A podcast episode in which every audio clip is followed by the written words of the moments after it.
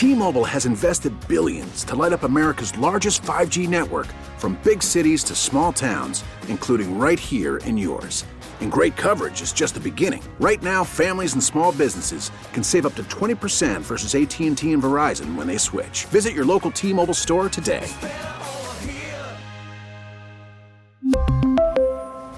Plan savings with 3 lines of T-Mobile Essentials versus comparable available plans. Plan features and taxes and fees may vary. All right, Ricky the Dragon Steamboat, thanks so much for calling the show. You're welcome. Crockett, what a name. I, I tell you, you know, when they gave me a choice, now I originally came in and as Rocco, and they told me that wasn't original enough. Kind of similar to how your last name is Blood, and they just didn't want to go with that. And they gave me a choice between a bunch of terrible names, and one of them on the list was Crockett. And I said, man, it's like the Crockett Cup, the NWA, so I, I stuck with that.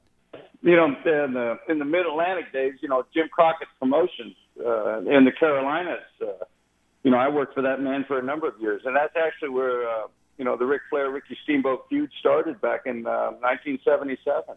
I'm I'm well aware. Like I said, that's the whole reason I took Crockett, and everybody thought I took it because of Davy Crockett. I said I took it because of pro wrestling. I'm a huge fan, and I'm a giant fan of your legacy of your career. Been watching for years, and I've always wanted to talk to you because I grew up in uh, West Virginia. I moved there, and there was always this lure that you were always at tournaments, but I never saw you at any of them. But everybody always said you were always at wrestling tournaments near and around Ohio and West Virginia. Yeah, yeah, that is true. Um, uh, when I got out in '94, I opened up a a, a big health club in '95, and um, I had a designated room to which I called it. It was the mat room, and I got a collegiate rest, full size wrestling mat.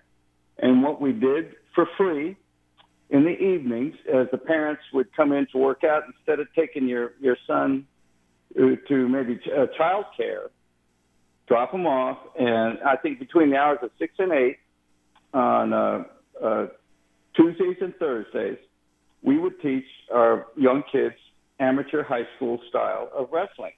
And um, we ended up with a 20 kid squad that uh, we traveled all around, you know, the Carolinas, and and and uh, we went to the tournament of champions in Ohio. Yes, yes, Um, that that was the one yeah. because people would always Yeah. have T-shirts with your signature on it, and they and everybody Yeah. knew I was the pro wrestling nut on the team, and they'd be like, "Oh, you just missed Steamboat," and I'm like, I always thought it was just a lie. Everybody was joking with me. No, no, we uh, we uh, we do the circuit with AAU, and our kids uh, from eight on up to uh, right before high school, and then of course the high school programs would take over. But uh, we had a good, good group. I had better than than me. I you know I had a decent amateur background when I was in school, but I had some really good. I had two other coaches uh, uh, that were really really good, and they they were really good on on helping our kids out.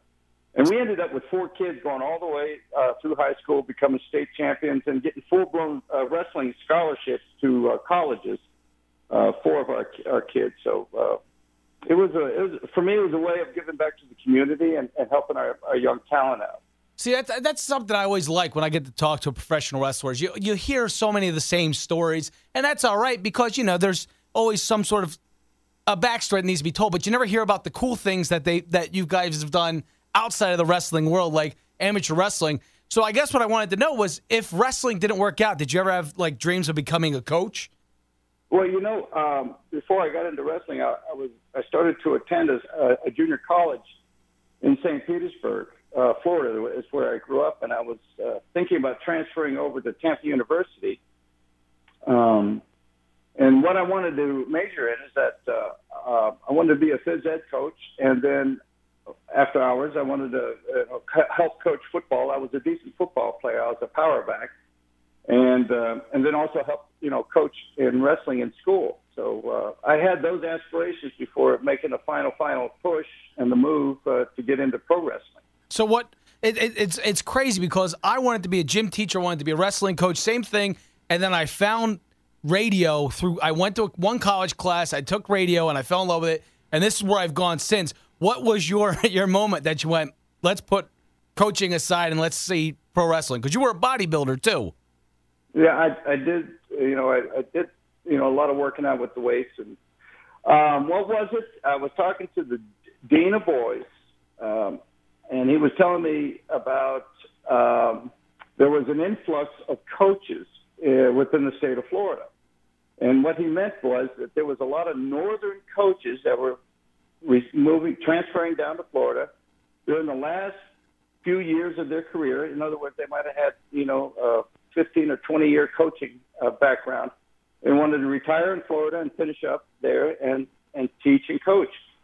So for a new kid to come out of uh, college uh, with no coaching experience and, and going up against a bunch of guys that, that had 15 and 20 years, that he was sort of telling me that the waiting list would probably be pretty long Right. to to get a job. so I uh, I said, well, you know, I've always been a big fan of, of pro wrestling. On Tuesday nights, I used to drive from St. Pete over to Tampa at the uh, Armory. Right. Right. Uh, me, me, me, and the guys on the on the wrestling team, and we would sit there and, and watch those guys in the ring and just you know just have a great time with it. Now this is th- this has always bothered me because a lot of the pro wrestlers uh, from your generation on they were all on the wrestling team. My school, if you were a wrestler, you weren't allowed to like pro wrestling. You just weren't, and I never understood why. And my coach used to tell me I had to stop watching that bullshit and focus on wrestling. I used to drive me insane. I was like, Kurt Angle's wrestling when I was in high school. I said, look, he's an Olympic champion. They just Yeah. didn't get it. I never understood why I wasn't allowed to like pro wrestling. Well, uh, I'm right there with you. I don't understand why your coach had that uh, you know mindset. It was the Um, whole team. Everybody. They all thought I was a wacko because I liked pro wrestling. Oh, really? Everybody. I, I never yeah. understood it. Me and, and me and about four or five guys on the squad, we'd go over there on Tuesday nights and and, and just root it up, and then the next day at practice talk about it. So uh, it was, I guess, it was cool with our guys. It must have been. So getting into the wrestling, there's something I, I'm dying to know. Uh, You know, you're legendary for your matches with Macho Man, Ric Flair, but your arm drag is one of the is like a thing of beauty. Where did that come from? When did you like? How did you decide that you were going to make the most beautiful arm drag in the business?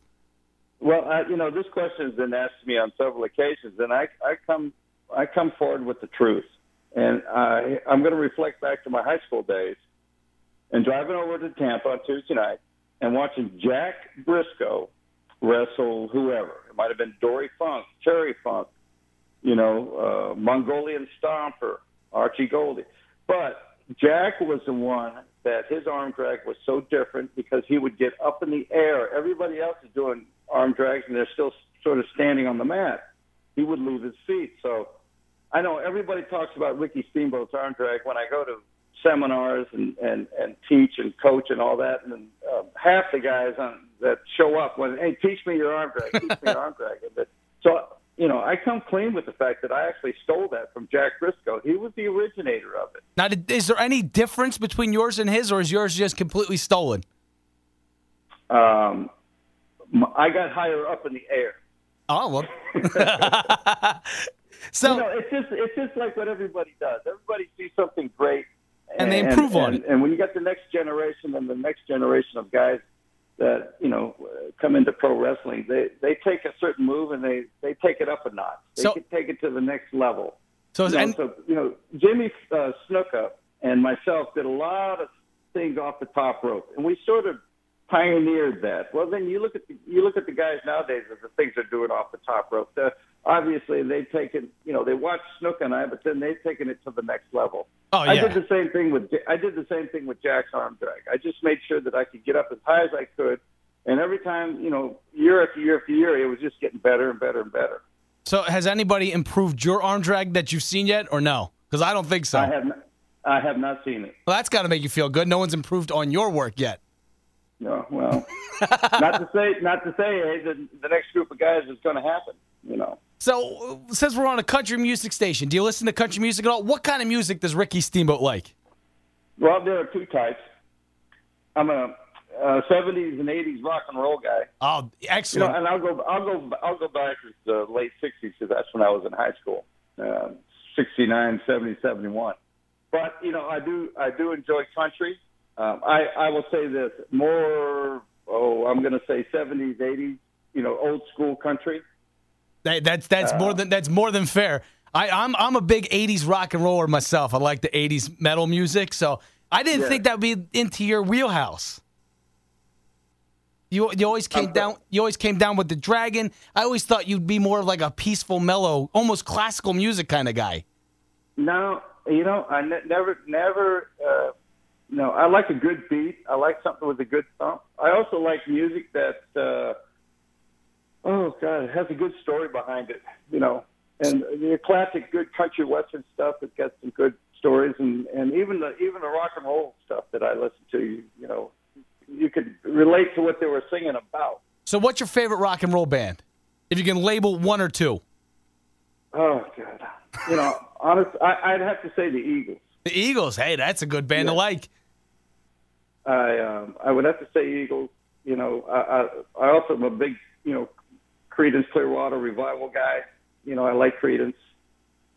You got, Um, you got some good Fourth. Of, I want to come to your house for the Fourth of July. Sounds like you have good music. Probably have some good cooking going on, and I can learn the arm drag. Yep, and uh, I might get the torch out and blow a little fire on the fourth. Do you, do you still pull that trick out of the uh, the old bag? I, I have. Uh, I'd be a liar to say that I have not done that on on a couple of Fourth of Julys.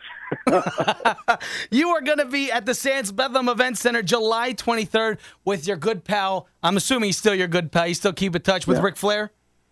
Yes, um, I wanted to throw this out there for everybody that's listening, and that is uh, our, our our career of rivalry spans about 20 years, going back and forth with each other for 20 years, and um, here we are 40 years later, and um, this will be the first time that the wrestling fans will have an opportunity to to get the both of us on the stage to to do a Q and A and ask us any kind of question that they want to ask it, whether it be about our career, a rivalry, things that happened backstage, or you know, at a 7-Eleven.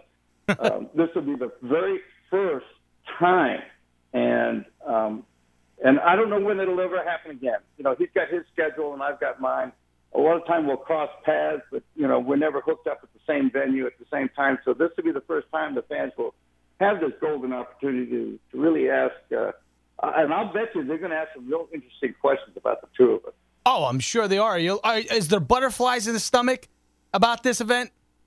Well, you know, I had an old timer told me, he says, anytime you get ready to perform, whether it be in the ring or in front of the TV just to cut a promo, if you haven't got that little butterfly that's still fluttering in your stomach, that's when it tells you that you need to find another another profession. You need to get out.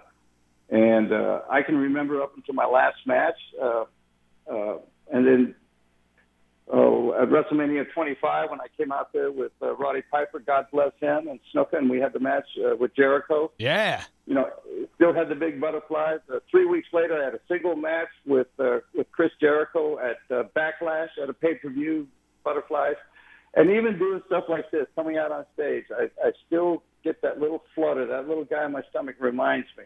You know, so it, it's it's for the love of the business, and uh, and I'm so happy I'm doing what I'm doing now, representing the WWE as a spokesperson, like an ambassador to the company, and this is what I do now. They send me out, and uh, and It's good. speak on behalf of the company and, and myself and and uh, and my career. The butterflies are still turning. That's a good sign. I guess you still got wrestled in the blood. Well, you know, you won't uh, believe this or not. I, I I've got I've got one fluttering right now as we speak. So uh, I'm, I'm always always excited about doing anything related to to our profession. Before I let you go, give me one thing most people or a lot of people wouldn't know about Ricky Steamboat. One fact that someone might not know about you. Mm. Mm. Well, you know, uh, I, I, I don't want to bring religion in, into it, but I, I will say this: at the age of 50, I was baptized, and it really turned my life around. Um, it was at the same time I got my son baptized. I, you, I think he was like about four, about 15 years old at the time. Um, so it's never too late. No, my wife just got baptized at I think uh, she, what is she 28 years old, and I went with her, Yeah. and it was really Yeah. moving. Like you know, I, I was baptized at a young age, and it kind of brought me back into the church as well because it you know it was just you, you felt something different. It was it was a bizarre feeling for the first time I felt in a long time.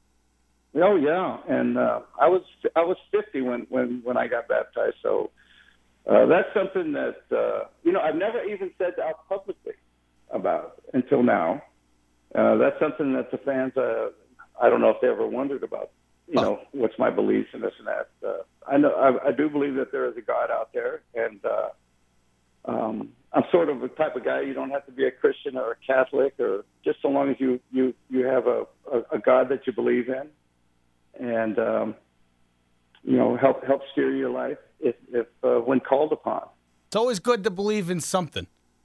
Yeah, there's, there's no doubt. Well, we No got doubt. there was a little. It, it's sort of, it, it, you know, you can think of all. I, I think of all the accolades and all the things that have happened throughout my career. But then there's there are moments in which I, I become really humble, and uh, and that, and that that's these moments when we talk about religion and stuff like that. Well, this is a perfect little sneak preview into July 23rd, Sands Bethlehem Event Center, a Q&A panel. You can ask yourself, you can ask Ric Flair any questions you want. They're going to do their best to answer it. Thank you so much for the time and the interview, Rick, the Dragon Steamboat. Okay, my friend. Thank you for having me on. I will see you July 23rd. You're going to be there. I will t- absolutely. I already got it into my calendar. I'm not working that day. Okay, great. Hook hook us up and we'll take some pictures together. I uh, you you got it. Okay. Have a good one. We really need new phones. T-Mobile will cover the cost of four amazing new iPhone 15s, and each line is only $25 a month. New iPhone 15s? Only at T-Mobile, get four iPhone 15s on us and four lines for 25 bucks per line per month with eligible trade-in when you switch. Minimum of four lines for $25 per line per month with auto pay discount using debit or bank account. $5 more per line without auto pay, plus taxes and fees. Phone fee at 24 monthly bill credits for all well qualified customers. Contact us before canceling account to continue bill credits or credit stop and balance on required finance agreement due. $35 per line connection charge applies. Ctmobile.com.